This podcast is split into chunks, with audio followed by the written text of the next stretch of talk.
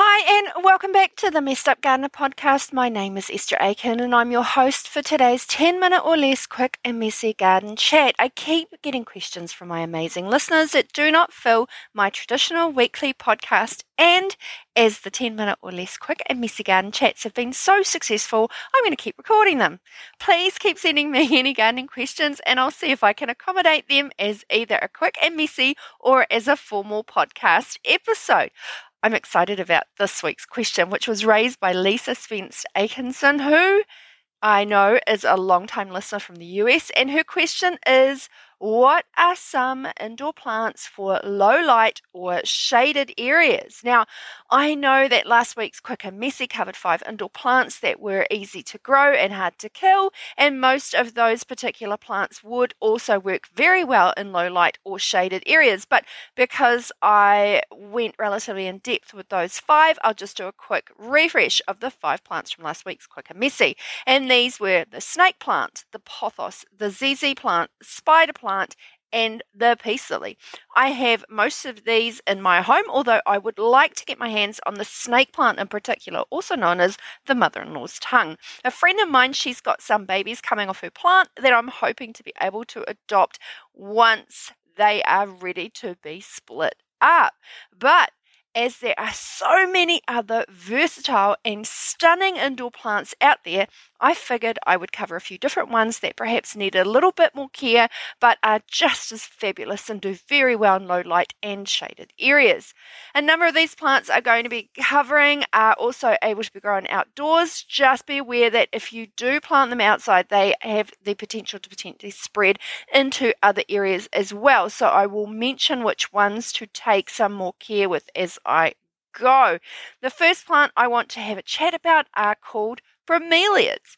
I have several different varieties at home, but because of the climate here in New Zealand, I grow them outside as well as inside, and the bromeliads are absolutely fascinating. They do particularly well as an underplanting, and I have them growing underneath my plum tree mixed in with my orchid gardens. But bromeliads are a very popular type of houseplant that belong to the Bromeliaceae family, which includes over 3,000 different species. They come in a variety of shapes and sizes and in a range of shapes, including rosettes, spikes, and urns. And because of their unique shapes and colours, bromeliads make great decorative plants. They are often used in terrariums, as centerpieces, or as accents in floral arrangements. Bromeliads are relatively easy to care for, making them a popular choice for indoor gardening. They grow in a range of light conditions, including low light, but do also just as well in bright indirect sunlight, and they prefer a well draining soil. Most bromeliads also need to be watered regularly, either by misting or by filling the central cup of the plant with water, also known as their tank. Bromeliads have a unique way of obtaining nutrients, which is why I think I find them so incredibly fascinating. Unlike most plants which obtain nutrients through their roots, bromeliads have adapted to absorb nutrients through their leaves. They have small scales on their leaves called trichomes not sure if I quite said that right, but close enough, which trap and absorb moisture and nutrients from the air. Bromeliads do flower, but it's mostly the foliage that makes them super attractive. Now, fun fact the pineapple plant is part of the bromeliad family, although the foliage on the pineapple plant isn't very exciting. It's the fruit that's rather tasty. As you can tell, I'm rather passionate about bromeliads, and if I had space, I would probably dedicate an entire shade house to bromeliads and my orchids. The next plant I'd like to talk about is the red anthurium. I find this particular indoor plant very graceful. The red anthurium is a beautiful flowering plant that is native to South America. It is known for its bright red heart shaped flowers and glossy green leaves. The flowers are actually modified leaves called sepals, and the true flowers are the small yellow bumps on the um, spadix in the center of the well, the adapted leaf. The red anthurium is relatively easy to care for, although it prefers a bright and direct light. It still does incredibly well in low light situations and it loves a well draining soil. Keep the soil evenly moist but not soggy and fertilize every few months with a balanced fertilizer. The red anthurium's symbolism is often associated with love and passion, making it a popular choice for Valentine's Day and other romantic occasions. So the next indoor plant is one of my favorites, and that is the heart leaf philodendron. Oh my gosh, I never get that right. The heart leaf philodendron is a popular indoor plant. It is loved for its beautiful appearance and easy care. As the name suggests, it is heart shaped, glossy green leaves that can grow up to 3 inches wide, 7 or so centimetres, and 6 inches, 15 or so centimetres long. The plant can grow up to 3 to 6 feet, 1 to 2 metres tall, and 3 to 6 feet, which is 1 to 2 metres wide. The heart a leaf plant is a low maintenance plant that can thrive in a variety of lighting conditions, from bright to indirect light to low light. It prefers well draining soil and requires watering when the soil is dry to touch. It's also important to keep the leaves clean and free of dust to ensure the plant can photosynthesize properly. In addition to being a beautiful indoor plant, the heart leaf philodendron is also known for its air purifying properties. It can remove harmful toxins such as formaldehydes and benzenes from the air, making it a great addition to any room. While the heart leaf philodendron is a safe and non toxic plant for humans, it can be toxic to pets if ingested. It's important to keep the plant out of reach of pets to monitor them closely around the plant. The heart leaf philodendron is easy it's very easy to propagate. Simply take a stem cutting, place it in the water or soil, and wait for the roots to form. This can be a great way to share the plant with friends to create more plants for your own home. The next requires a little little bit more monitoring if you are growing it outside as well as indoors and as it has air roots that can attach itself to almost anything and that is the English ivy. It also comes in a variegated form and the English ivy is an evergreen vine that can be grown indoors as a quite pretty house plant. It is easy to care for and can add a touch of elegance to any room. So English ivy prefers bright indirect sunlight it can tolerate some direct sunlight, but too much can scorch the leaves.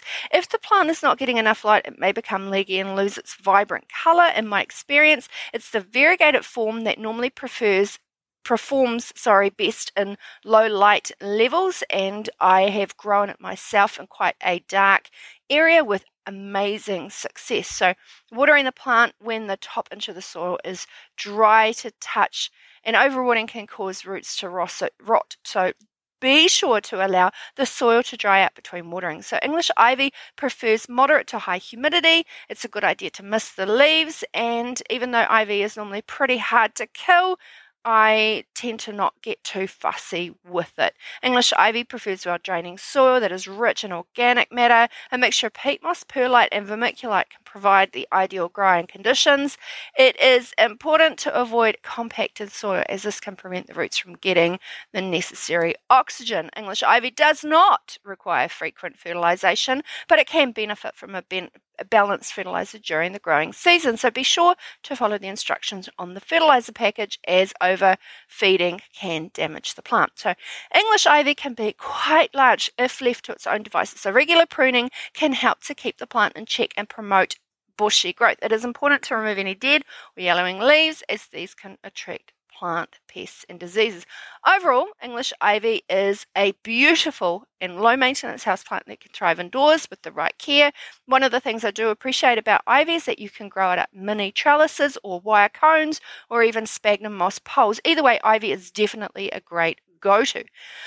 The plants I've mentioned this quick and messy are only a few on my go to list for low light. There are also the arrowhead plants, rattlesnake, rattlesnake plants, creeping figs, maidenhair ferns, cast iron plants, and the prayer plant. But I might have to do uh, leave those particular ones for a full length episode.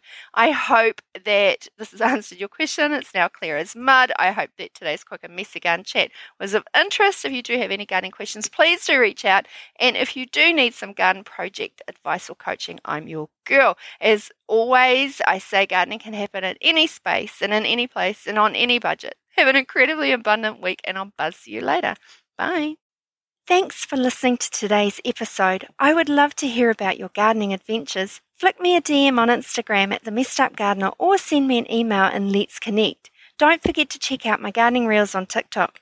If you are looking for some help planning your next garden project or just need some one on one private coaching, reach out and let's get growing.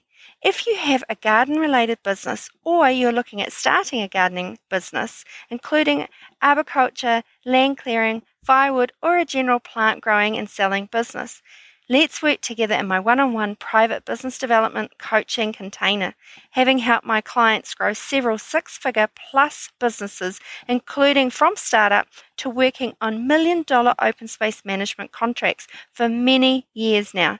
Let me help you and let's grow your business so you can leapfrog your profits and establish a viable and sustainable business. If you're looking for a business podcast, check out my The Let's Biz You Out podcast available on Spotify and Apple Podcasts. If this episode was at all helpful, please share with others and let's get growing in any space, in any place, and on any budget. Till next time, happy gardening and buzz you later.